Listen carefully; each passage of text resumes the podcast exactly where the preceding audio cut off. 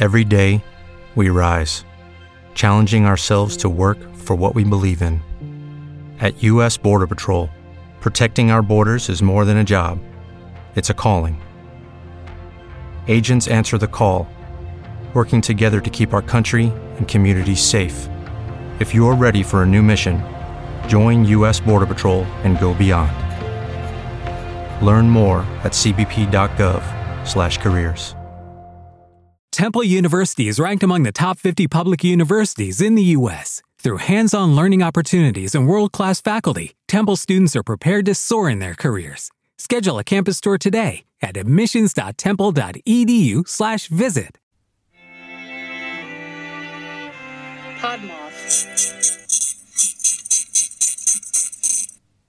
Hey, Twisted listeners, I'm Cindy. And I'm Diva. And this is Twisted Listers, a podcast about murder and lists.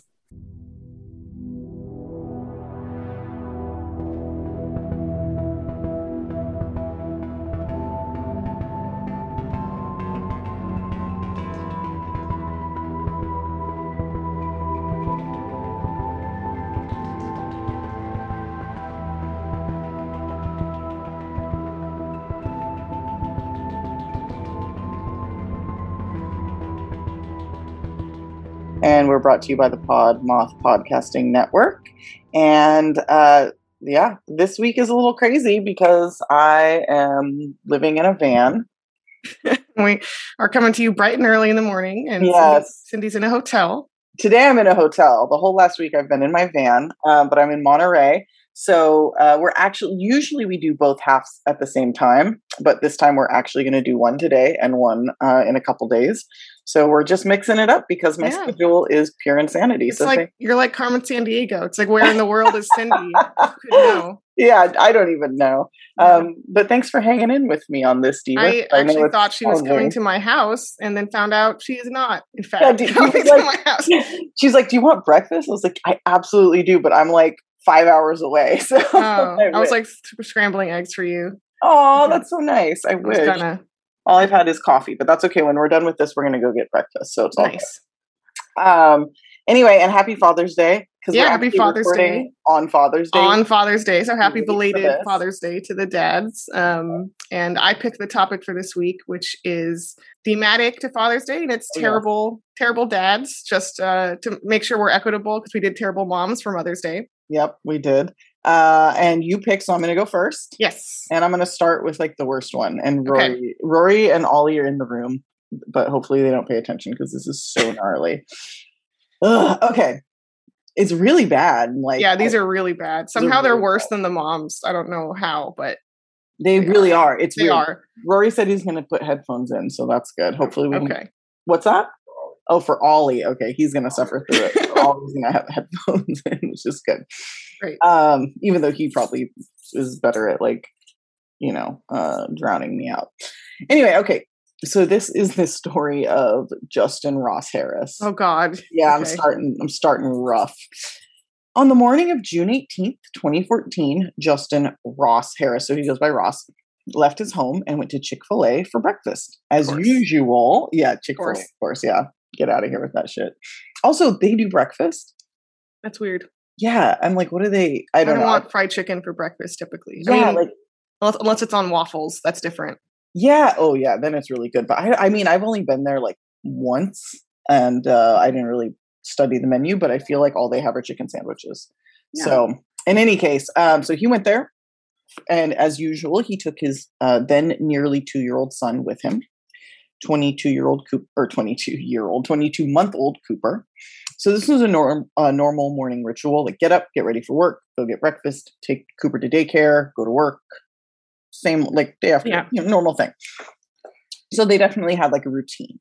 Uh, around 4:30 p.m., uh, Ross got into his car and drove out of his work parking lot. He worked as a web designer for Home Depot in Marietta, Georgia, and did like six to seven hour shifts every day. Not every day, but like five days a week, you know? This day at 4:16 p.m., he got into his SUV, drove it away from his office. He was going to meet friends to see 22 Jump Street uh, after work.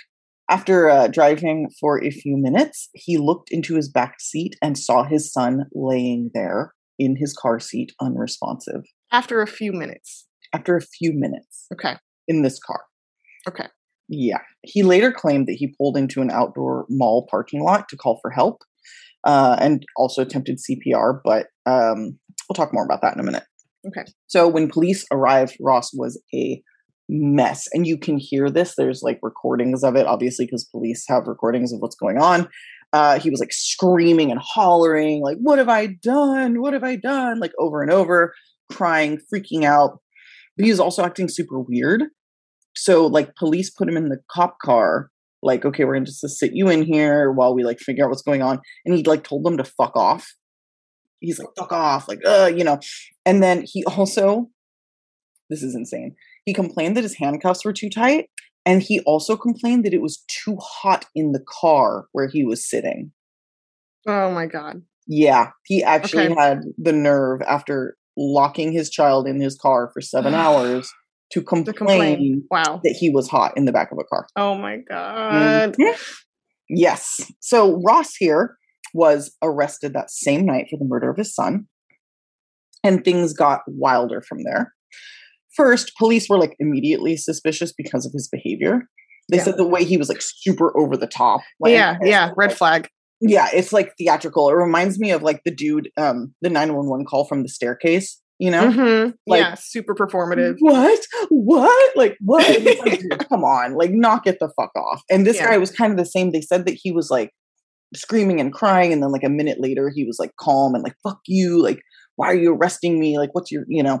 So, yeah. um, you know, the heat in the car thing was also like to call that tone deaf would be generous. Like your son yeah. like, dead, you know?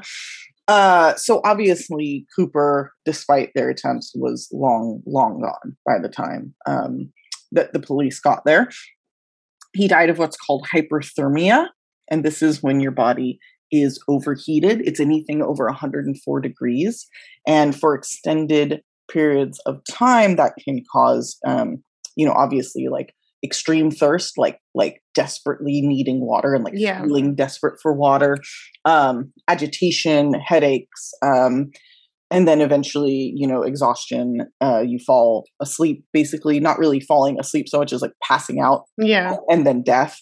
Um, when asked if it is a comfortable death, very unfortunately, it is considered to be a very uncomfortable death. Yeah, no, it's the most agonizing way you could die on like it's, top 10 ways to yeah. die that are horrible. Because it's not fast either. It takes no. few hours and it's really fucking. I just think horrible. of when, like, you know, in the Korean spas, like the, the, in Wi Spa, they have that big, like, mm-hmm. what's it mm-hmm. called? Dome thing that's like 200 degrees. Yeah. You know, and there's always like some guy meditating in there, but I will walk in just to experience it and like run out. Like, this is so fucking uncomfortable. Your skin feels like it's on fire. Yeah. It's like truly, truly awful. And that's what this poor 22 year old baby went through. 22 year old baby. I keep saying it. Damn it.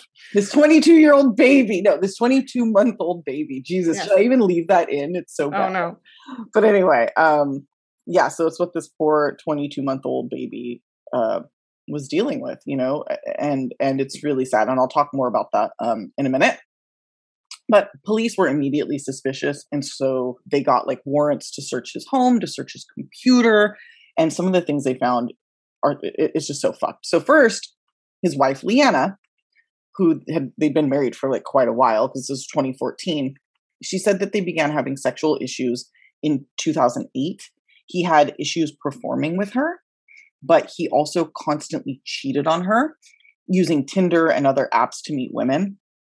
When later asked why he cheated, he said they were no longer compatible, they'd lost their connection. Leanna was like, Well, we lost the connection when I found out about him sexting other women. Like everything yeah. was fine until then. That's fair. so, you know, I mean, it, it depends on which one of them you talk to. Like he said the connection was gone before that. She said, No, that's why it was gone. Speaking of sexting, can you guess what he was doing all day at work while his son cooked to death in the car? Mm, yep, yep, yep. Yeah. Great, great. Yeah. So I already talked about what happened to Cooper. Um, I was going to talk about it at this point, but I, I, jumped the gun a little bit because I think, yeah. yeah. Um, but in any case, so he was sexting with six or seven different women, sending them like dick pics and getting like like sex photos from these women while supposedly working while you know his son was in the car uh, I yeah. can't even. There's not enough sounds like I could make to express right. about this person. I hate right. him so much. And here's the thing: right now, I haven't said anything that would make you think this was anything other than an accident. But we'll get into that. This yeah. is this is where we're going. Uh, but I did want to say really quickly, speaking of accidents, that every year about 38 kids die from being locked inside a, ca- a hot car by their parents. Also, I don't know what other states do, but I believe in California, you would know this for dogs and for babies if they're locked in a hot car. I believe you can just smash the window. Oh, absolutely. Um, yeah, yeah, and that's like yeah. you're not going to face legal consequences for no. that. So nope, just none at all. Yeah, yeah, I was in Santa Barbara once. I uh, there was a dog who I saw it freed because it was in there for like 20 minutes on a really hot day, and I saw some good Samaritans free it, and then the guy came back and was all mad, and I was like, "Well, you shouldn't have left your fucking dog." Yeah, no, that's that's uh, absolutely true, and fuck yeah. people. And also, this um, leads me kind of into my next what I'm going to talk about now. So, so getting back to Ross, we have him cheating on his wife. We have him sexting women while at work. Um, that's a lot of what the prosecution relied on for the trial. But again, to me, that's not really enough. Um, according to his wife, Leanna, who actually testified on behalf of the defense, though he was unfaithful, she said that he was terrified that she was going to leave him and take uh, Cooper away from him. So mm. She also showed videos of Ross and Cooper playing, laughing, like total normal family stuff. So it did look kind of like, okay, maybe this could be an accident, right? And from the beginning and even until now, Ross maintains his innocence. However, there's some other things that came to light during the trial that make me go, fuck this motherfucker. He's a murderer. He's a piece of shit. So, first of all, when he went to Chick fil A, he handed Cooper food from the time he handed Cooper, who was wide awake and happy and mm-hmm. stoked and loud, you know, not quite two years old, those kids, like they're fucking loud. My kid's six. Yeah, they make their presence known. They do. So from the time he would have handed him the food till the time he would have driven out the parking lot was, uh, to be generous, about a minute. Okay. And every day he would turn left and take Cooper to daycare and then drive to work. And then this day he just drove straight, like going to work. So the idea that he forgot that his son was in the car in a matter of 30 Mm-mm. seconds is pretty crazy. Like me being a parent, I've definitely had those moments where I'm like, oh my God, Ollie's in the car. Like, oh shit. Um, it's never, I never left him in the car. Like I never didn't realize he was in there, you know? Yeah. But I would say that it's not like turn around, hand them food. You can hear him like instantly forget. It. Yeah, that's that's insane. No. So to counter that, his wife did show videos of Cooper like laughing and smiling with like food in his hand and then just like passing out like immediately. So their defense was like, well, he fell, the kid fell asleep like right away and he forgot because he was quiet. So it was like he wasn't in the car anymore. No. That's a stretch to me. Yeah. You know? Um, another thing that's pretty fucked up is that uh, Ross went to lunch with some friends and went in their car. So didn't go in his car, had them take him to buy um, light bulbs, and then they dropped him at his car around noon. Oh my god! He opened the door and put the light bulbs in his car, closed the door, and walked away. There's no way. There's no and, way. Even if he had somehow forgotten in the morning, there's no way that, that that's. There's no way. Yeah, I think. Also, by that point, Cooper would have been dead, and with like 200 degrees in the car because it was it was hot as hell. Like, yeah two, let's say 200 degrees in the car. Next thing I'm going to talk about is the smell. Oh, so people, when they arrived on the scene, the witness, who by the way, the witness, like Ross was like, "Oh, I performed CPR. I called 911." The witness was like, "No, he didn't. I called 911. I called. I performed CPR. He was on the other side of the car, just like standing there, like not doing anything."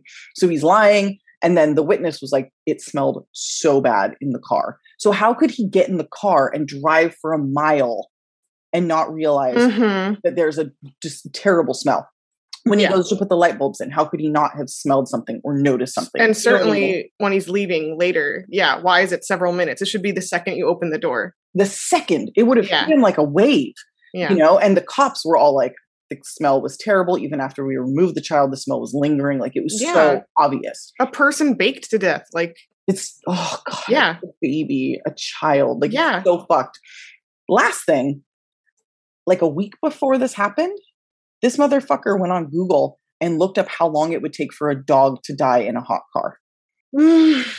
yeah. So I think maybe he thought if he asked if he put it like how long would it take for a dog, like the cops wouldn't catch on or something. Like, oh no, that's a dog. Totally different. Are you? Yeah. yeah. Yeah. Yeah. Some other horrific details about this are that there were scratches on Cooper's face and there were like bruises on his head from him like trying to pull him hit it like smashing his head trying to get out of his car seat oh ripping God. out his face in like agony. Uh so this is pretty pretty fucking ter- terrible. Horrible. Like really fucking terrible like he's not just killing his kid he's killing his kid in like the worst most agonizing way possible. Yes because he thought and this is the the most fucked up thing he chose an agonizing death for his son because he thought it was his best chance at getting away with it which right. is just like how I yeah, I don't know. I don't know. In any case, fuck this motherfucker. He was oh uh, found guilty of murder. He was also uh, charged with abuse of a child, I think. He received yeah. a, a, life sentence with no parole plus another 35 years. He had appealed his sentence many times. His wife still believes it was an accident, although oh I God. Yeah, I do think what? she finally filed for divorce, and I'm hoping that as she gets as she distances herself, distances yeah. herself. I mean, I understand wanting to believe that, you know. Um, also, I think that she was she's kind of an abused person because she yeah. knows that he's cheating on her, and she's just kind of letting him do that. So I feel like there's a lot at play there with with their dynamic that's really kind of sad as well. Um, and just last month, he was denied a new trial. So uh, I forgot to say, I don't know if I said it. Oh yeah, I did. He was in Georgia. So he can mm-hmm. appeal to the Georgia Supreme Court, but if they say no, which they probably will, then then that's that, and he's in jail yeah. forever. So that's that. Oh my god, fucked I up. Hate this guy jail. so much. Yeah, Just like you can never forget, like sexting while you've you know your son is baking to death, and you've for him to have plotted that and like chosen that. And I mean, there's no way he didn't know. Like going to his car in the middle of the day, that's egregious. Like, what the fuck? And also, like, this is more like, you know, how to murder corner, but like, it just doesn't make sense to go to your car if you're trying to frame this as oh in the morning i forgot about him. Don't go to your car. Like what what is he thinking? Oh he's like oh yeah by the way i stopped by there a bunch of times. Like well that's what? the thing. It's like it's like find it's like well that's the thing. Maybe he was thinking like if i found him right then it would have been really obvious. So i could just pretend like i was so out of it i didn't even notice he was in there midday or like me. i don't know that's the thing. He looked up a, how to bake a dog in a car, basically thinking that was going to throw the cops off. So the guy's obviously not very bright. No, but he's just fuck him, fuck him. Oh my gosh! Yeah, and smash windows, everyone. Every, yes, sm- I actually have a thing in my purse that smashes a car window. Oh, yeah, yeah, it's an escape mechanism in case I ever drive into a lake. Um, but it would also oh. work for oh. freeing a dog. Yeah, or if you or if you were like abducted too, you could go yeah. smash your way out. Yeah, there's so many uses for this thing. Ten dollars on Amazon, guys. Go get one. Actually, don't buy from Amazon, but find it online. Yeah, anyway, uh, yeah. So, but fuck this guy. Yeah. okay, well, I'm gonna raise you one. No. Uh, okay. on that uh, and start off with a bang uh, i'm so glad your child cannot hear me say this um, but i'm going to start off with josef fritzl. Oh fuck oh okay yep. I feel like this is obligatory for worst dad i saw um, that you picked this and i was like oh. damn she's going for it. Okay. Uh, okay. Okay. So this uh well this came to light to our news uh, spheres in 2008 uh, in uh, Amstetten, Austria. Oh, kind of a rural, uh, smaller town in Austria. Uh, Josef Fritzl is uh, or was a rich guy. He had a big house uh, in Amstetten. He was an electrical mechanic. He and his wife Rosemarie have seven kids. Um, and no one in his small community of Amstetten had anything bad to say about him um, on the outside, on the superficial level. Um, he seemed friendly to everyone else, but again, only on the exterior not in the household whatsoever. Um, he is extremely abusive to his family, including his wife and all the kids, uh, super controlling, but especially singles out in his abuse Elizabeth, who right. is born in 1966. Uh, and he starts sexually abusing Elizabeth starting when she was 11. Oh my God. Yep. That's so he ugh. is a monster. Yes, he is just to start with. Uh, and Elizabeth, who's the fourth of the seven children uh, here, she is reported missing uh, by her parents. am I missing a year here? I believe she's like 18 uh, when she goes missing. So just as uh, she's an adult and can be free. Mm-hmm. All of a yeah. sudden she's gone. Okay. Yeah. And uh, it could be 17. Anyway, um, so uh, a letter appears suddenly at their mailbox, supposedly from Elizabeth saying, Hi, it's Elizabeth. Uh, I joined a cult. Uh, and please don't look for me. I'm really enjoying my new cult life. Goodbye forever. Sorry, that's so absurd. Yeah. Uh, and her friends, uh, kind of school people say, you know, that she was friends with at school say that doesn't make any sense because she was super sheltered and isolated at home and her controlling dad doesn't let her go anywhere. So how the hell is she joining a cult? You know, how'd she find one that quickly? Yeah. Like, yeah. everyone, you know, who knew her was like, that's weird. yeah. So boop, boop, boop, boop, skipping over time. Um, oh, see, I did have it here. She goes missing at age 18. I was correct in 1984. Okay. That's okay, under for a time frame here. Okay. Okay, Yes. Beep, bop, boop. We're in 2008. Uh, the case here that we're talking about starts uh, getting notoriety when a young girl named Kirsten is treated in a hospital uh, nearby in Austria, and they're like, "Hey, who is this? She has no ID. She has no nothing on her uh, to prove she's a person." Right. And Yosef, who's brought in Kirsten here, uh, says, "Oh, I found this girl as a baby on my doorstep." Um, with a And note kept her. with a note uh, from my missing daughter, Elizabeth, who ran away to be in a cult in 1984. So Okay. the, the authorities are like, uh, what?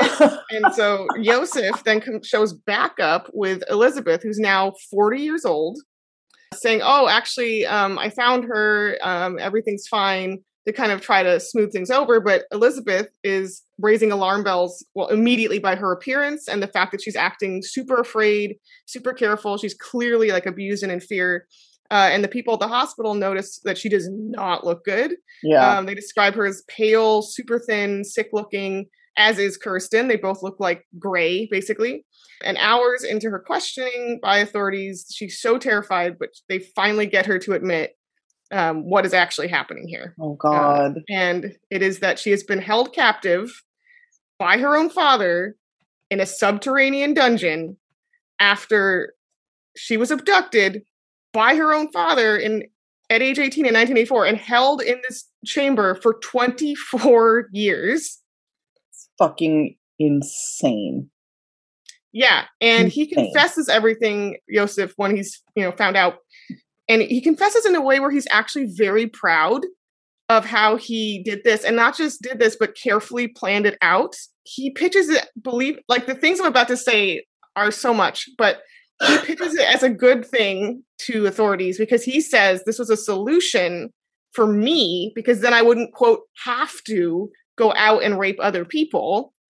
Um, so this was a solution for me that worked um, because I, otherwise I would have had to rape a bunch of people. So basically, this is great. Oh my God. That is wow. I mean, can't argue with that logic, you know? no logic. And he had built, spent six years. So since she was 12, six years before kidnapping her, building secretly the basement chambers and planned it out meticulously, the whole situation. God. Um, and it is elaborate. You can see diagrams and stuff on, on the internet of it, of what it was like. But he built a whole underground mini house, basically, with a very, very small bathroom, very, very small kitchen, like not luxurious, but still would have been elaborate to build Right. underground. And all of it is behind an airlock. So it's essentially there's no air moving. Oh my God. Totally. I'm not even totally sure how she breathed, uh, to be honest. he must have just opened the door often enough or something. Yeah, Like, I don't know. Fucking wild. I wonder if he had maybe he had like a ventilation system. Some he must have, yeah. Again, he totally planned this out, and Ah. you can imagine what happened in the subterranean chamber here, given what his mo is. Can Uh, we just imagine it? Are you going to not tell us, please? No, I'm going to also tell you a bunch of bunch of stuff. Um, God, this poor woman. So she was horrifically abused, Elizabeth, and according to her, was raped every day for 24 years oh my her father. fucking god. Yeah, which he had already been doing since she was 11. So add on a few more years, just not in the basement. Jesus Christ. chamber. Uh, she got pregnant for the first time at age 23. Um, and he just threw her a book about childbirth and was like, have fun, bye. And she gave birth alone in the basement. Um, she had seven children born of incest with her father, rape, and all of the children were imprisoned with her in the basement. Oh my god. but he took three of the seven children to come upstairs, essentially. Uh, and they were all, believe it or not, dropped off with the cult note on the doorstep. The same scam I just described for Kirsten. And what his rest of his family just believed this shit? Yes, they believed that Elizabeth, cult Elizabeth, who had run away, would dropped off three babies. Yes. This is um, this is yeah. like Ariel Castro, like plus. Yeah. Plus, like, yeah, it feels I, worse.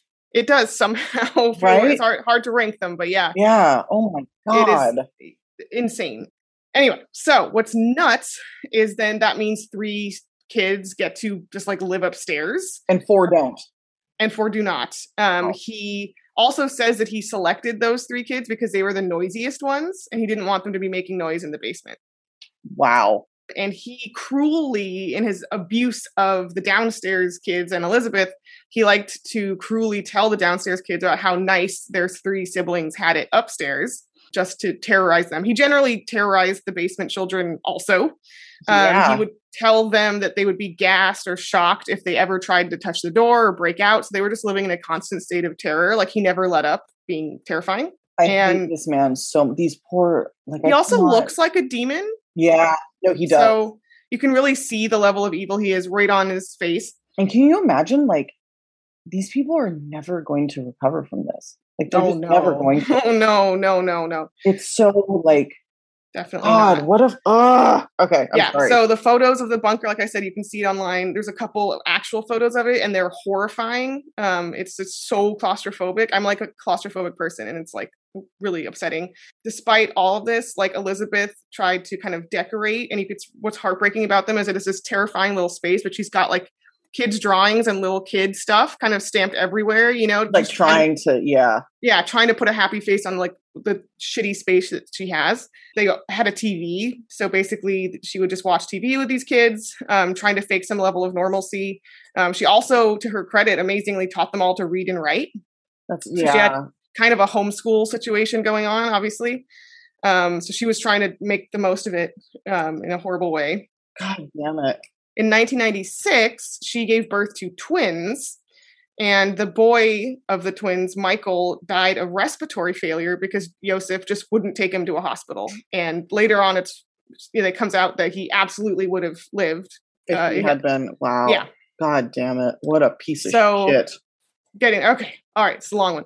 By the way, this whole time he also rents out rooms to about a hundred people in total uh, oh. over the over the years, who are all told not to go down to the basement or or enter that uh, chamber. He's he's a you know subletting rooms. I just feel like at some point house. somebody's going to hear something, and they just didn't say anything. Yeah, and I think people did hear things for yeah, sure. Um, that's so fucked more crazy stuff um, after they adopted these three random kids from supposedly cult elizabeth here. Right. Um, social services c- came by multiple times and i just accepted that explanation and never tried to ask or probe further into like why did these kids show up? Where's the mom? Is she okay? Like no, there was a lot of Nothing. missed moments here. Yeah as per usual. Yes. And okay so big trial big this is like a big headline in the news when this happened uh, obviously and there's a huge trial. Um, we can tell that he has an insane ego because he actually puts up a defense. Like I wrote, like why is he even?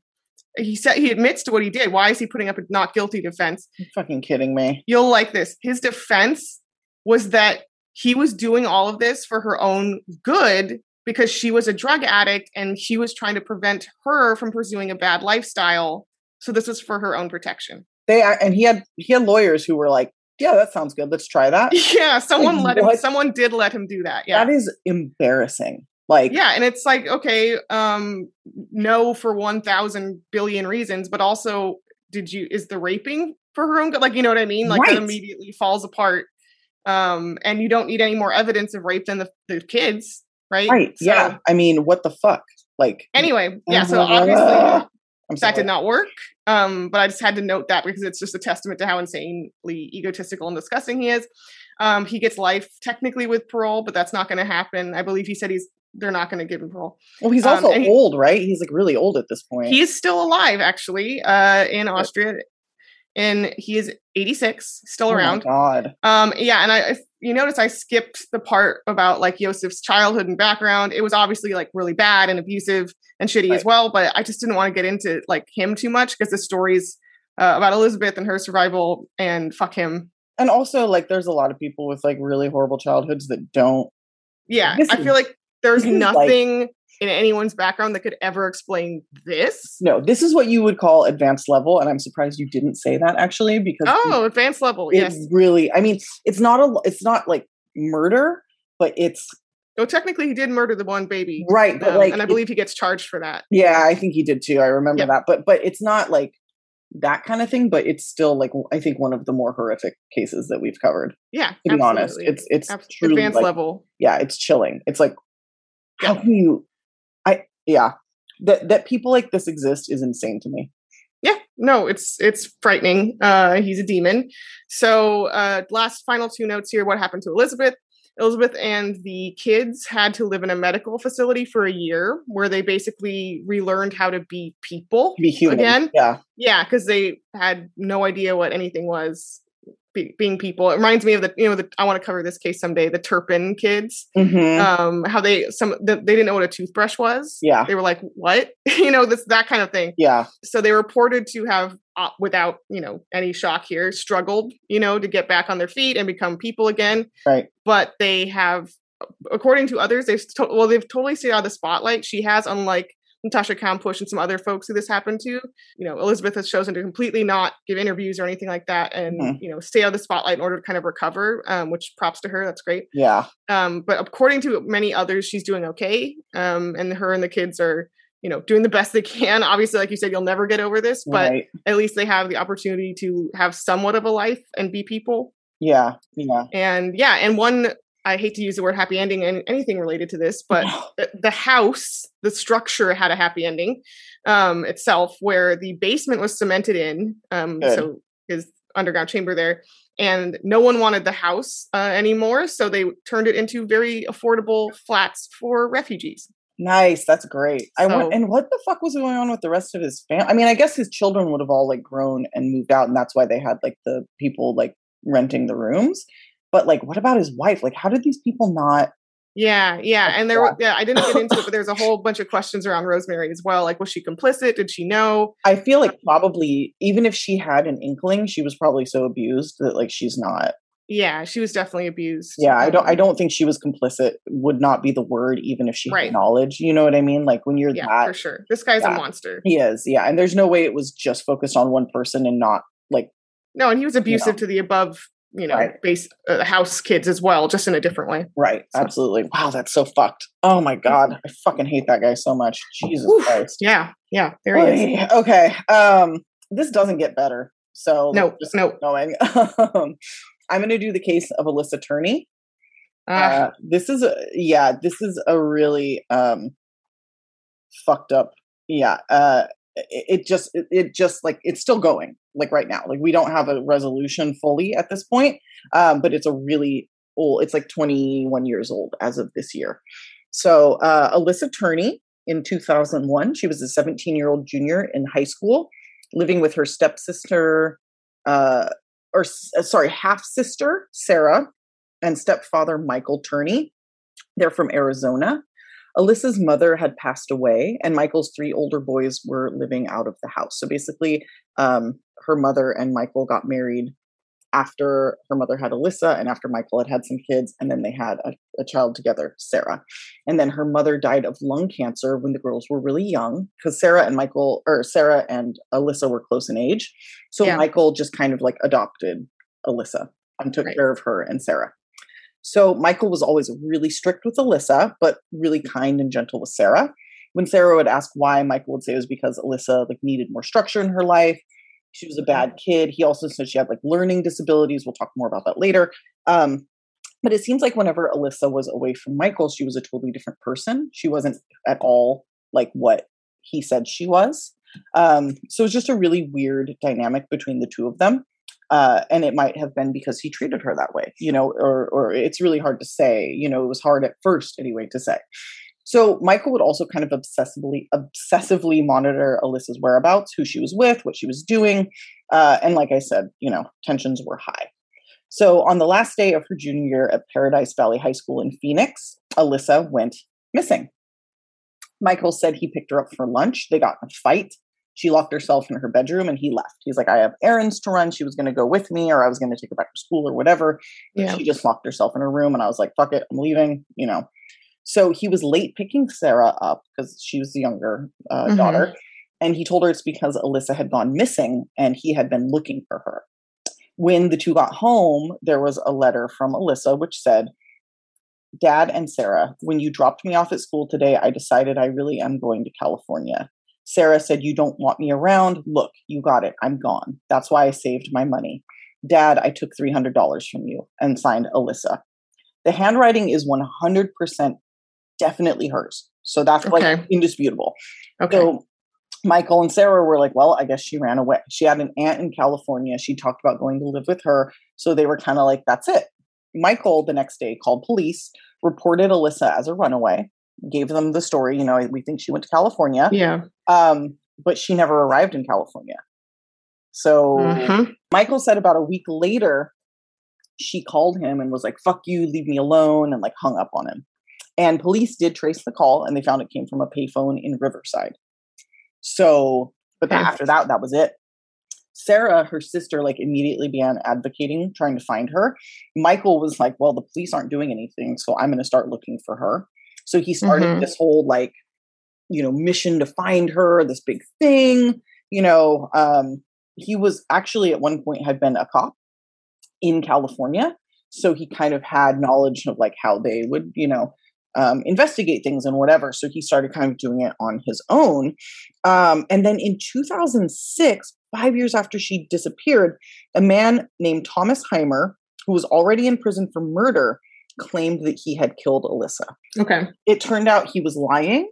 They did like a polygraph and he totally failed it. And he was like, he only had information that you could have had anywhere, you know? Yeah, yeah. But it brought the case back into the spotlight. And now finally, police began looking into Michael. It turns out that Mike, because they had always had like an inkling, but there were things that lined up that made it seem like, okay, maybe she did run away. You know, the call, the note, whatever, you know. Yeah. Uh, but it turns out Michael wasn't just controlling of Alissa, but super abusive. Yeah. So, like I said, he made her register as having learning disabilities at school. And the people at school were like, no, she doesn't. But he insisted. And they were like, okay, well, if you're going to do that, then she has to ride the bus with the other kids that have learning disabilities. Like, that's how she has to get to school because she's in these classes. And he was like, "Yep, make her do it." So he made her do it, which isolated her from her friends because she didn't get yeah. to school with them. Um, you know, he had he said that he had rules like, "Oh, you're not allowed to call her stupid." But then there's video taken by like Sarah of Michael like calling her stupid, like, yeah. "Oh, Alissa's stupid." And when he did that, she was like, "Fuck you, pervert." Mm-hmm. But like, why would you call somebody a pervert? Yeah. You know what I mean? Like, just that wouldn't be like the go to insult for somebody. No, that's very for a reason. It's very specific. Yeah. So the police started looking more into him, and it turned out he had recording devices that recorded all the phone calls in the house. He videoed every room in the house without the kids knowing. So he was surveilling them. He would follow her to work. She worked, I forget where she worked. I think it was like Wienerschnitzel or something. He would follow her there and take video of her working, which, like, okay, you want to make sure she gets to work. She's there. Like, wh- why are you outside, like, recording her? You know what I mean? Yeah. He he also took the time to pull her boyfriend, because she had a boyfriend, pull him aside and tell him that Alissa was cheating on him. Which, like, why would you do that? Why yeah. would you like get involved in your like teenage daughter? Like she was like 14, you know? Like why would Yeah, just trying to isolate her more. Exactly. Because he's fucking jealous. Yeah. Also, for some background, he was also abusive to her mother. He would control her. There was evidence that he hit her. Like one time, she told one of her family members, like the holes in the walls aren't just from the boys playing. Mm-hmm. When she was fighting cancer, he moved the family from Arizona up to California like a like like Murrieta or I forget exact Mary Murrieta something like that. It's a place yeah. I haven't heard of, which is weird. Um, but and he was like, "Oh, there's better doctors there," but it's not true. The doctors were better where they were. Plus, mm-hmm. her family was there. So while yeah. she's dying of cancer, he makes her oh move oh state God. away from her family. You Awful. know what I mean? It turns out she was actually going to leave him because he was so abusive and weird. But she then she got so sick and then she died. And I can't imagine what that was like for her, knowing she was leaving her daughter, her daughters with this man, you know.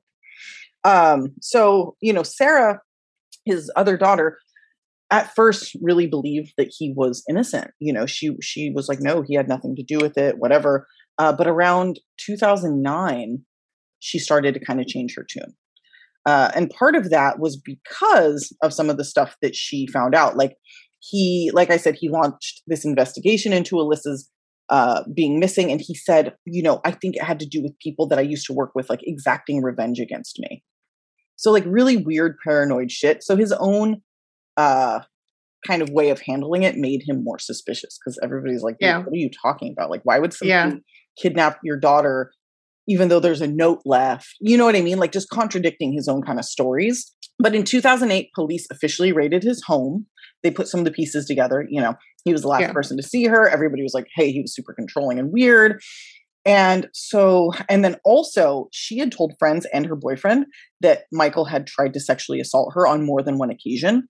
Like he would drive her out to the middle of nowhere and try to like. Oh my god! Mm-hmm. But she got aggressive with him and like fought him yeah. off. So also, when police came in, they found a ton of shit, including a video of her lying on a couch in just shorts, so topless, with a newspaper over her head. So this video, yeah. And who knows if she was drugged or like what. There's another video of another woman in the same position, but you can actually see Michael in this video. So playing out some sort of weird fantasy shit yeah. here. Also, in his collection Ugh. of films, because the police found like the surveillance films, the videos, like the the recordings. There was also a fucking snuff film, an actual snuff film in his oh collection. God. And he had spliced it together to show the murder scene four times in a row. Oh my god. and over. Yeah. Went out of his way there. Yes. So when they raided his home, they found he had two guns on him along with a ton of ammo. And I think he had like 27 pipe bombs, like a bunch of different guns. Just a chill, normal yeah. guy. And he's like, this wasn't to hurt anybody else. Like, I was going to commit suicide to bring more attention to Alissa's With 27? Case. Yeah. And it's like, why would you kill yourself to bring attention to Alissa's case? Like, and also, pipe bomb is not a typical suicide choice. Right. Like, some shit was going on. So the cops were like, this dude's super paranoid. Also, when they were like, well, you have surveillance of every second of your daughter's life, like, where's the surveillance from that day? And he's like, oh, I reviewed it and there's nothing on there. And oh, and then the phone recordings all got like messed up from that day. Like just, you know, convenient as fuck, right? Also, yeah. like, come on, dude. So he got 10 years for the domestic terrorism because of all the shit. Uh, but he served only seven and was released in 2017. So here's where it gets a little muddy. It's hard to find specifics on this because all of this is kind of new. But his daughter, Sarah, has a um, podcast. Yeah, it, it, I forget what it's called, but it's Justice something. It's a good po- like I listened to some of it, but again, we do such short takes on all of these that like I didn't want to get so much information because then I'd want to tell you about it and it would take an hour. yeah. Um, but she finally got on TikTok and had like 80,000 followers, like yeah, basically within a couple of months. So she would do talk TikToks about the case and um, the cops were like, just keep this case in the media, like keep getting attention, and eventually something will happen. Like, so she did, and she kept everything, and she kept saying, like, my dad fucking did this, my dad fucking did this. And so yeah. somehow in 2019, new information came to light in the case, and Michael Turney was arrested for Alissa's murder, and uh, in 20 August of 2020, so less than a year yeah. ago. This is like hot, fresh news. Yes, and Sarah, yes. Sarah is like a major hero in the true crime world. Yeah, because she just would not stop. She's got yeah. Instagram, she's got Facebook, she's got Twitter, now she does TikTok. Like, and she's constantly like, and I think that's what brought this new evidence. Like, somebody yeah. maybe came forward, saw something. Uh, they did find a body in uh, California, I believe, or somewhere, but it ended up not being Alissa. So the, we yeah. still don't have Alissa's body. We still don't know where it is. Wow. But he has been arrested, and I guess the best hope is that he'll admit to what he did and tell them where to find her.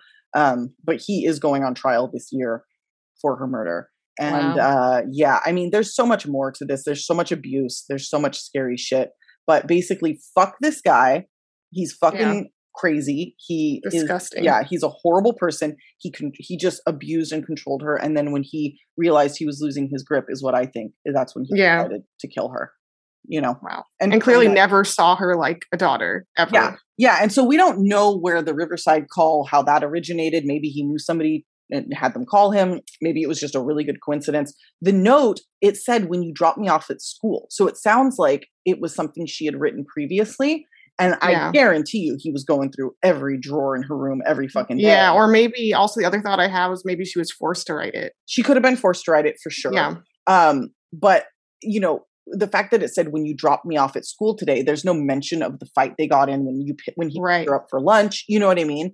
Right. So right, right. She could have been forced, or it could have been written previously. Either way, there's no way it's legit. You know? No. Yeah. Uh, but yeah, fuck this fucking fool. Fuck him forever. And I am so glad and so excited to see how long he. Yeah, we'll do updates in our yeah. Patreon episodes. We'll do yes some updates there, and, and I hope Sarah I hope Sarah keeps going and like becomes an investigator or something. She is, yeah. She, yeah she's yeah. doing other cases now, I think, um, yeah. as well. And I, am glad because I think she's really good at it and uh, she's awesome. So go, Sarah. Thank you for being a hero in the true crime community and not letting your sister's death go unsolved or un, you know. Yeah, fuck that guy. Yeah. Okay. Um, I'm gonna do this guy uh, because he's had a lot of parallels with Michael Turney there that we you just talked about. Um, and this is the atrocious person, Yaser Abdel Said. Ugh, okay. Yeah, yeah, this is really, really, really, really, really bad. Yeah. Um, I hate him so much. Yes. I cannot even tell you. Okay. You so really this, are just you're just like, hey, whatever one you did, I'm a fucking yeah. Here's like I'm here's up the ante. yeah, and I have even more horrible people uh wait, waiting for you for part two. Okay. I know, yeah, likewise, likewise. Okay. Ugh. So this all happened ultimately in 2008 in Irving, Texas. Um, so Yaser Said here is married to Patricia. I won't go into their whole shtick, but he with her has three children, daughters Amina and Sarah, and brother Islam. Um, Yaser is super physically abusive to Patricia, who I believe goes by like Trishy or something like that. I'm gonna say Patricia because that's weird. Yeah. Um, she he cheats on her throughout their relationship. As when the girls are really small, I believe they're like five or 6 mm-hmm. um, ish. Uh, the two girls uh, report to their mother and then to authorities that their father is molesting them. So wow, uh, that he yeah. Yeah. Okay. It's really gross. I won't get into specifics there, but it's gross. Um, he gets away with it because his family, Yasser's family, eh, goes after the girls and forces them to recant their stories. And then, this, of course, the like they're just like, okay, they recant. It's like there couldn't possibly be a reason why they were forced. Like, sorry. Yeah. Yeah. And then Patricia, despite uh, the girls, young baby girls here begging her to not take them back because they're being molested. Yeah. She takes his side and says, Nope, you canted and brings them back to their abuser. Um, I just want to say at the starting gate, out of the gate here, uh, fuck Patricia. And even though she's abused and that sucks, I by the end you'll see why I say fuck her. Yeah. Um, I'm already so kind of feeling that, which I hate to say, but I'm feeling it. Yeah. Yeah. And again, I get, you know, you're abused, you're brainwashed, but she takes, she makes several choices here that I just cannot accept. yeah. Um, as we'll see, it gets worse. Okay. So he is super, super, super controlling of Patricia and especially the two daughters, uh, which escalates as they are teens, uh, of course. Right. And they're trying to, you know, become people. Uh, he follows them everywhere they go. He films them constantly. Yep. Um, there's lots of yep parallels. Yep. There's a lot of home video footage taken by Yaser of the girls, and it is awful. Um, he zooms in on like their butts and their legs. Oh. And yeah, and this is at times when they're like 12, 13 too. A lot of it, uh, not that you know it's ever okay. It's their dad. Yeah. But it's disgusting. He's commenting on their bodies. At one point, he's like, "Oh, nice legs" or something. You know, it's like shit that you would never ever want your dad to say yeah, to you. That's uh, and in all these home footages, the girls are super uncomfortable. Like you can see it that they're being filmed. They often tell them to stop filming. Like, please stop. Non-consensual oh. filming here. Yeah. He secretly films Amina at work, just like Michael Turney here. Just like Michael Turney. Yep. Yep. yep. Um, and so he's like literally round the clock surveilling uh, the daughters. Um, and oftentimes he's taking Patricia along for the surveilling. Uh, and there's one piece of footage where you can he's secretly filming Amina at her job. She's like a cashier at some some store. Mm-hmm. Um, and he says to Patricia, she smiled at a customer. And you can hear Patricia in the car saying, she has to, that's her job. Yeah, what? That's that's fucking Yes. intensely insane. Yes, yes. Just Yeah. to put give you a sense of where he's at here. That's It's like yeah, Yeah. wow. so. Yeah, what is he supposed to do? Never smile? Like what the fuck Also, is yeah, your like standard? what's, what's wrong with that? Like, why is that a problem to smile? I don't understand. Like, what's Yeah, what's the issue here? He's just looking for reasons to be mad. Yeah, essentially. Um, so Yaser is also insisting around the time that she's a teen here that she, uh, I mean, he's going to go to Egypt and marry her off to a much older man in Egypt, a prospect that she is, I think, understandably kind of horrified by, yeah. um, not into it. And note, uh, I, I I put in like seven notes here to say fuck Patricia as well.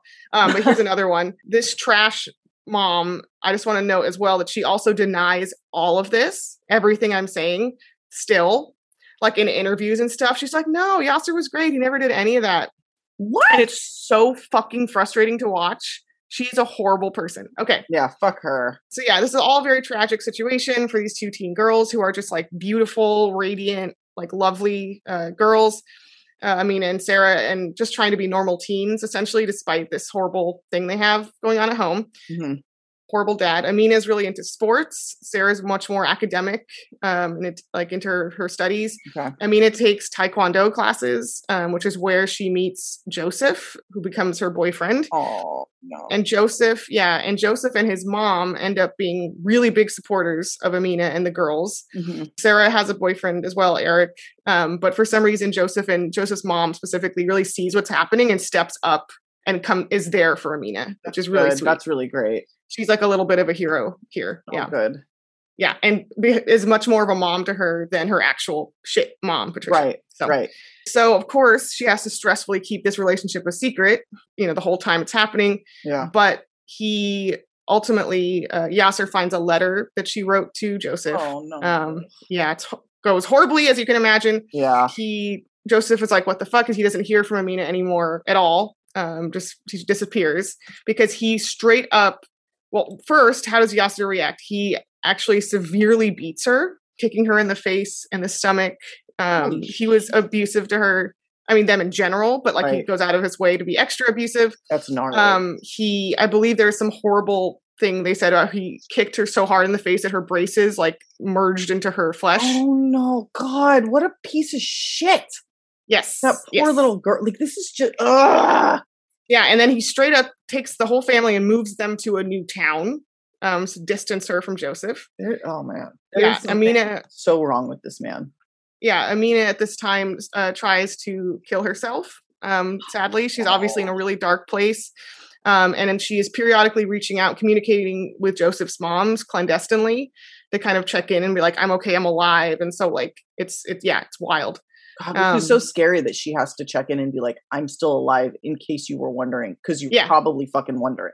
Yes, yeah. Um, so in 2007, Patricia um, seemingly leaves uh, Yaser for a second here. She takes the girls to her sister's house in Kansas and then to a hotel um, because they're fleeing, right? And he's beating Amina really, really severely in, in Wow. the wake of all of this coming out Mhm. um, about her being with Joseph. They file a police report describing the beatings I just described. Uh, and it's, this is like what makes me madder than anything on earth. Despite, I have to like, I have to like take a deep breath before I describe this because I watched the documentary and it made me so mad. I like couldn't even see straight. I Yeah. couldn't even work. I was so mad. Despite their pleading and urging, urge like the girls are begging Patricia, and she takes them back. And not only does she take them back to Yaser, she tricks them.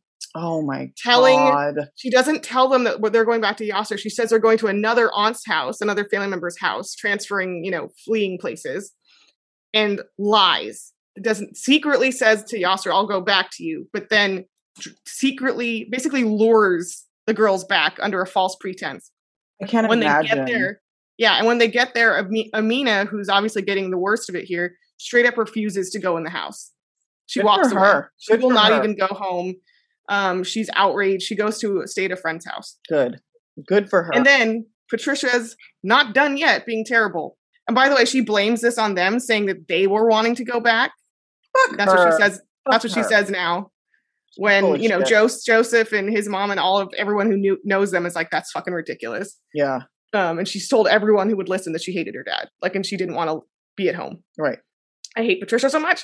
So sorry, I mean y- Yaser too, but holy shit. Like it just sucks that these girls had no one in their corner. Yeah, like they didn't no chance. Both of their parents were like working together to fuck them up. and over. the person that they thought was going to rescue them, their mother, yeah. turning on them like that, like you have got to feel so completely hopeless at that point. Yeah. It's so completely yeah. just like, what is there after that?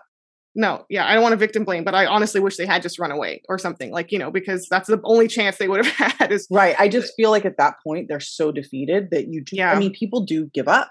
People and you want up. to think you can trust your mom. Like they wanted to think they could trust her, and the realization you know? that they couldn't probably like horrible. That was like the final. Yeah, you know, like yeah. And then uh Patricia's not done here because Amina, who's staying at a friend's house, Patricia literally fucking lures Amina to come back home. Oh.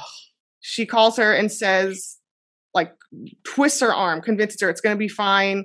You know, did this and this and this and this. Uses all these different ruses to get her to come home. She goes out of her fucking way to lure her to come back home so that Yaser can take them, quote, out to eat mm-hmm. when in fact he takes them in his cab he's a cab driver uh, to a hotel in a parking lot he shoots them both to death So Patricia literally lured them to their deaths. She was an accomplice. Yeah. Straight up.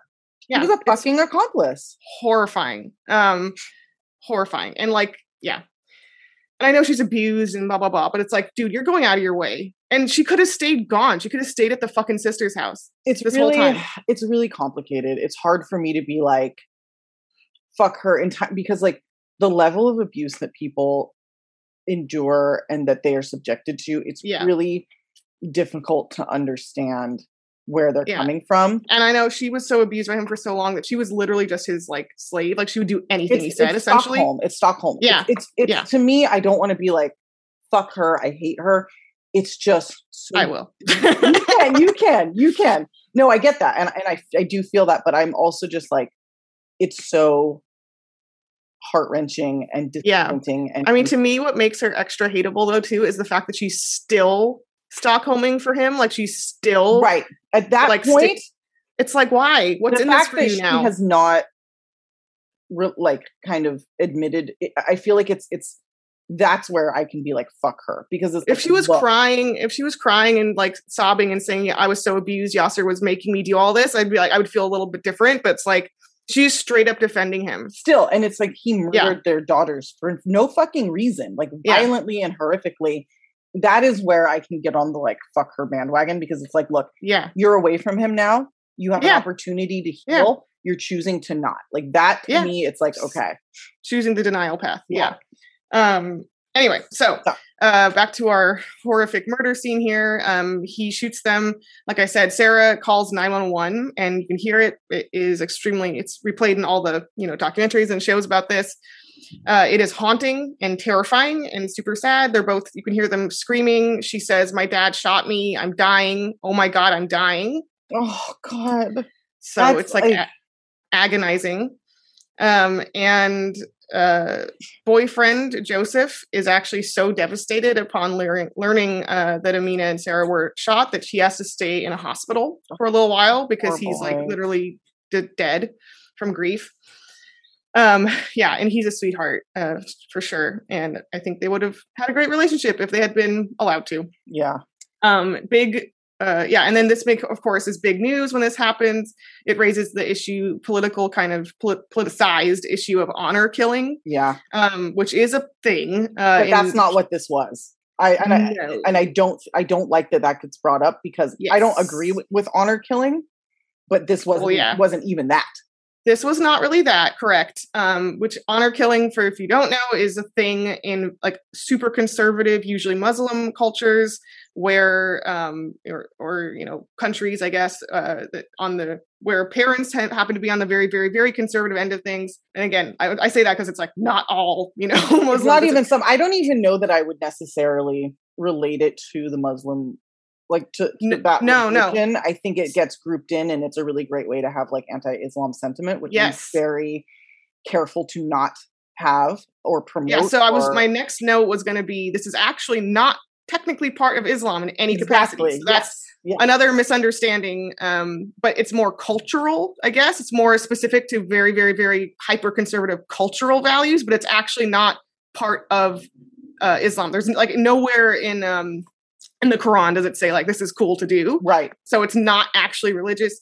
And Yaser, for instance, wasn't religious at all. Like right. he didn't go to mosque. He didn't, you know. Yeah. So it's much more conservative cultural thing. And like I said, associating it with Islam is an Islamophobic slippery slope that, of course, the news loves to do. Immediately uh, did. and of course, yeah. anytime a Muslim or Middle Eastern person like this does a murder, of course, like Fox News is going to be like, oh, you know. Yeah, they're going to relate it to the religion. Whereas when like a bunch of like white Christian men shoot up like movie theaters or schools. Yeah, they're like, oh, he had a lot of mental health problems. Yeah, and they don't uh, the fact that he was like deeply religious or, you know. They did this also. This, this bit reminds me of, um I forget his fucking stupid name, the guy who did the Pulse Orlando nightclub shooting. Yes. Because they immediately were like, this is a Muslim terrorist guy. And everyone's like, he was not religious. Yeah. so like, like, oh, he's got brownish skin, but he's not black. He must be Muslim. Let's talk about it. Yeah. Is, yeah, yeah. It's so fucking transparent and like yes. obvious and disgusting. But anyway.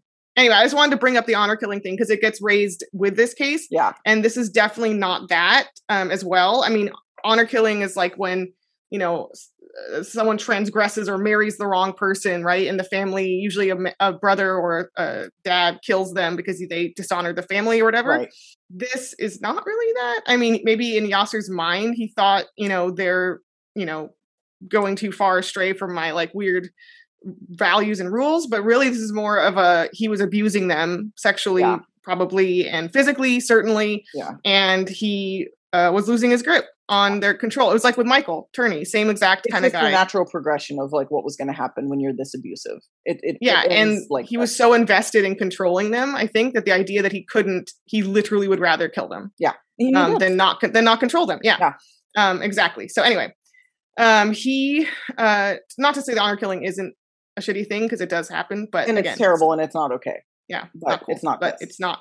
It's not this, and it's not Muslim. Okay, so he Yaser disappears uh, famously right away. He was on the FBI's top ten most wanted list for a long time, which is go check check that out. It's kind of fun, not fun, but I know interesting. Yeah, it's interesting. Yeah, which I also want to do that list, just like the most wanted fugitives, uh, so we can find them. Ooh. Yeah. Okay. Yeah, and everyone basically knows that the family and son Islam. By the way, he's not present here at all because, of course, he gets zero abuse. He's fine. Right. Um, and he, the whole time all this is happening to Amina and Sarah, Islam is like die hard. I love my dad. He's the best, and kind of becomes like a little mini him. Yeah. Um, basically. Yeah. Uh, everyone knows again that Islam and the family are keeping him somewhere. It's pretty obvious they've always been like pro Yaser, yeah. no matter what he does. Yeah. Uh, but good news in just like Michael, again, the parallels here. In August 2020, this motherfucker is finally caught. Yay. Thank God. Thank God. Um, he looks like shit too, which is great. Good. Fuck him. And yeah, just I hate him, and he's gonna face uh, justice for this finally. Thank God, and I hope he gets a billion years in yeah. prison. And we'll update. Yeah, we'll update, and yeah, just uh, we already discussed Patricia a lot, but I don't, I don't know. I kind of feel like she should have faced some kind of something for if luring can, them. If they can prove that she was um like hiding him, then she's definitely going to get some charges. Yeah, I mean, I guess the key thing is she could say, "I didn't know she he was going to kill them. I thought that you know he he just told me they were going out to eat." Right. Like, if they if they can prove that she knew or that I they mean, were going to get murdered, yeah. maybe. But I mean, after the fact, like if she's been hiding him when he was just found, oh, yeah, like if they can prove sure. that she was helping to hide him, she'll go to prison. Yeah, but I'm I mean specifically for the luring. Yeah, um, no, I know, I know. I kind of wish there was something there. I know. Yeah, yeah. Anyway, that's that horrible fucking guy. Fuck those people, all of them. And Amina and Sarah are really pretty, and they seem really lovely, and it sucks. That makes me really sad, uh, yeah. and that's horrible. Uh, okay, speaking of horrible, I'm going to round this out uh, with. We're going to go to Australia. Let's go to Australia, mm. shall we? And we're going to talk about the fucker Rick Thorburn. Oh man. And the missing death of Tiahleigh Palmer. Yes. Also, this is a story with an update as of four days ago. What? Yes, four days ago okay. when people can hear this. So I'm okay. three days ago right now because we're recording it. Um, which is it's bullshit. But and we'll talk. I'll explain. But like, yeah, it's this is still ongoing. A lot of these are ongoing, which is really interesting. Um, yeah. So when she was seven years old, Tia Palmer was put into foster care by her mother, Cindy Palmer, uh, who said she had to do so because she Cindy was in a severe domestic violence situation, and mm-hmm. she felt that Tia would be safer uh, it, with uh, living with another family. Uh, I don't know exactly where she, she goes by Tia, so I don't know where Tia was born, but I do know that her mother was from New Zealand. I think Tia was born in Australia. In any yeah. case, she was given given into foster care, and uh, she was taken in by the Thorburn family. So the Thorburn family were a family of um, Julene and Rick, and then they had two sons, Trent and Joshua. And Tia went to live with them when she was seven. The boys were older. So Trent was six years older than she was, and Joshua, I think, is two years older than Rick. So they were like teenagers when Tia came to live with them, right? Uh, everything seemed good. Rick was kind of a weirdo. Cindy later said the first time that she met him, the first thing he told her was like, oh, when I was younger, I was in a gang. I used to run guns and, and sex workers. He called them prostitutes, so fuck him. Of course. And yeah. she said, you know, he was super proud of this, um, which she found really weird. But then his family members were like, uh, he likes to like exaggerate. He's just like one of those guys. He's trying to like impress you with like this shit. He's just, you know, which also is kind of concerning. Like, why are you so immature that you think it's cool to like Im- like impress somebody with that shit? You know what I mean? Like, so yeah, no, not fun. Yeah. So, but in any case, um, everything seemed good. She lived with the family you know, for years. She went to school, had yeah. friends, everything seemed pretty normal. Uh, at one point, she was allowed to go move back in with her mother. Uh, when she was like 11, they were like, "Do you want to live with her?" Like, like Cindy had been homeless for a while. She got into drugs. She had a really rough mm-hmm. go. But then she was like, "I'm going to get my shit together. I'm going to get my daughter back." You know, and Tia was like, "I don't, I don't want to. Like, my life is here. You know, my yeah. friends are here." Um, but also, she had a crush on Trent who was her mm. older foster brother. And okay. she didn't want to leave. She was like really into him, you know. So Tia had this crush on him. You know, he's 18, she's 12. Mm. He's an adult legally. He's six years older than her, you know. Um, but she made it known how she felt, and some shit went down between them. And mm. they ended up having sex. Okay. And not only did they have sex, once they had sex, it sounds like a lot when their parents would be gone and the two of them were okay. alone. This is what they would do. Um, and Tia would kind of hint about it, like playfully almost, like I know something, and like when you find out, you guys are going to kick me out of the fam- family, like you're going to kick me out of the house. Mm. I don't know how long this was going on, but I know at the time this story takes place, she was 12. So it could have started when she was 11. Like, I don't know, mm. which is Ugh. totally fucked up. And I think says something about kind of the effects of her childhood, like what those effects yeah. on Tia that she was thinking that. I mean, generally too, when you're that age, you think you're much more of an adult than you much are. Much more, yeah. And yeah. it's definitely on Trent to like not do that. Right, exactly. So, you know, the truth finally comes out. Trent admits it to Julene, his mother, and he is like, "I am telling you this because I think Tia might be pregnant." yeah. So this was October 29th, 2015. He tells his mother, his mother tells his father, Rick, and Rick is like, okay, we have to stay together as a family. We have to figure out what to do.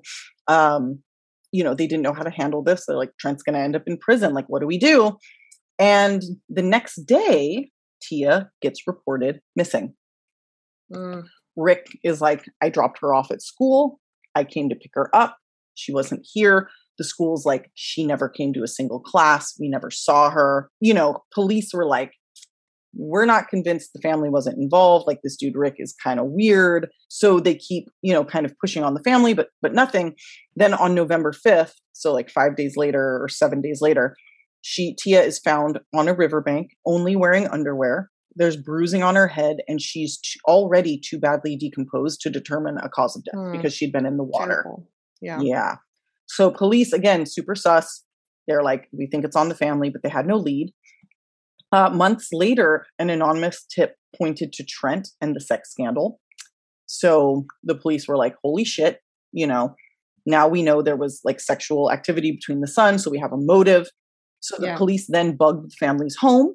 They also got into Trent's Facebook. They found a message between him and a cousin saying like i think i got her pregnant so finally after gathering a ton of information rick is arrested in september 2016 for her death and his family starts to turn against him julene tells police you know when we got home rick told us i've taken care of it don't ask questions mm-hmm. uh, you can't repeat what you don't know so basically, like, I'm not going to tell you what happened because then you'll, you know, you could turn, yeah. turn on me. Right. Uh, Trent said that when Rick was talking about it, he showed no emotion. He had absolutely no emotion over killing Tia, but, uh, and that he did it to protect Trent. You know, I'm protecting my son. Right. And so the family all knew the older son, the younger son, the wife, and they just lied for months and months and months. So, oh um, all four of the family members were charged with perjury. They were charged with like, yeah, you know, uh, uh, not I forget what it is there, but basically like lying, you know, to the cops. Um, Trent was charged with incest because technically that was his sister. Right. Um, perjury. They were all charged with perjury. Yeah. His brother Josh, who was 20, and his mother Julene were charged with perverting the course of justice. That's what it was. They got it. They all pleaded guilty. Trent received a four-year sentence, but only served, I think, like 16 months. His brother and mother served uh, three and six month sentences, and Rick was found guilty and sentenced to life with no possibility of parole for 20 years. Okay. Um, the update. So, so a couple more things. First, um, Julene's family. Julene ran a daycare center out of their home. Oh my god! Yeah, and so Rick had a uh, pretty long rap sheet, like breaking and entering, petty theft, uh, drunk driving, and yet he was cleared by Australian authorities to have a foster child and to live in a child care setting, even though he has like a fairly long list of not major offenses, but offenses, you know? Yeah. And also, starting in 2015, directly after murdering Tia, Rick began sexually abusing multiple children at the daycare center in his home. Oh my God. Yes. there was ch- rape of a child, there was sexual molestation, like crazy shit. And when they arrested Rick, he collapsed like the first time they arrested him in 2016 because and they think that he took pills in an attempt to kill himself. So this guy is just like a coward, a child, you know, he's very childish, you know, yeah. making up these stories, um, you know, acting the way that he's acting and then most recently he got charged for all these like like molestation yeah yeah. Uh that's an update. And then most recently he uh agreed to tell the court what happened to tia because they had no idea how she died like to, oh, the, wow. to this day. So four days ago he went wow yes, four days ago. four days ago he went to court and he said we were arguing. She was trying to run away again. She'd run away before. So that also speaks to like the turmoil in the household like all the time and yeah. he grabbed her. This is what he says, and I call absolute fucking bullshit. Okay. He said because it, it was an accident that had nothing to do with the fact that he just found out that she might be pregnant by his son. Uh, mm-hmm. She was trying to run away. He put his hand over her mouth and her nose because she was screaming at him, and put it around her waist and dragged her into the house. And in the in the thirty seconds it took to do that, she died from asphyxiation. Bullshit bullshit. No, and we've literally heard that fake excuse before. It takes a long yeah. time to strangle someone to death. Yeah. It was not like, please, yeah. Oh, I accidentally choked no, her. We did heard that like last week. We've heard that multiple yeah, times. It's like, yeah. and and then like, so the prosecutor's like, "You're full of shit," and this happened four days ago. He's like pushing him, and Rick is like, "Fuck you." Like, go fuck off. You're just gonna lie and make up whatever you want. I don't give a fuck. I'm leaving. Like, I'll walk the fuck off this stand right now. Like, I don't have to tell you shit. Throws a fit, starts swearing at the prosecutor, starts swearing at the judge. Is like wow. acting like a fucking teenager, like freaking the fuck out, being a complete asshole. And um, yeah, gets super combative. And then like a cop comes up and he's like, like a like an like 20 year veteran he's like there's no fucking way what he's saying is true like just fyi everybody this is complete bullshit um, so that's it. So and, and I don't think, and, and also the judges, like, I hope in 20 years when you come up for parole, whatever judge is presiding sees this because you clearly have no fucking remorse. You're clearly lying. Like, there's something wrong with you, dude. Like, what the fuck is your deal? So, um, his wife still visits him uh, like every week. She says she does it out of uh, obligation because of their marriage vows. Um, mm-hmm.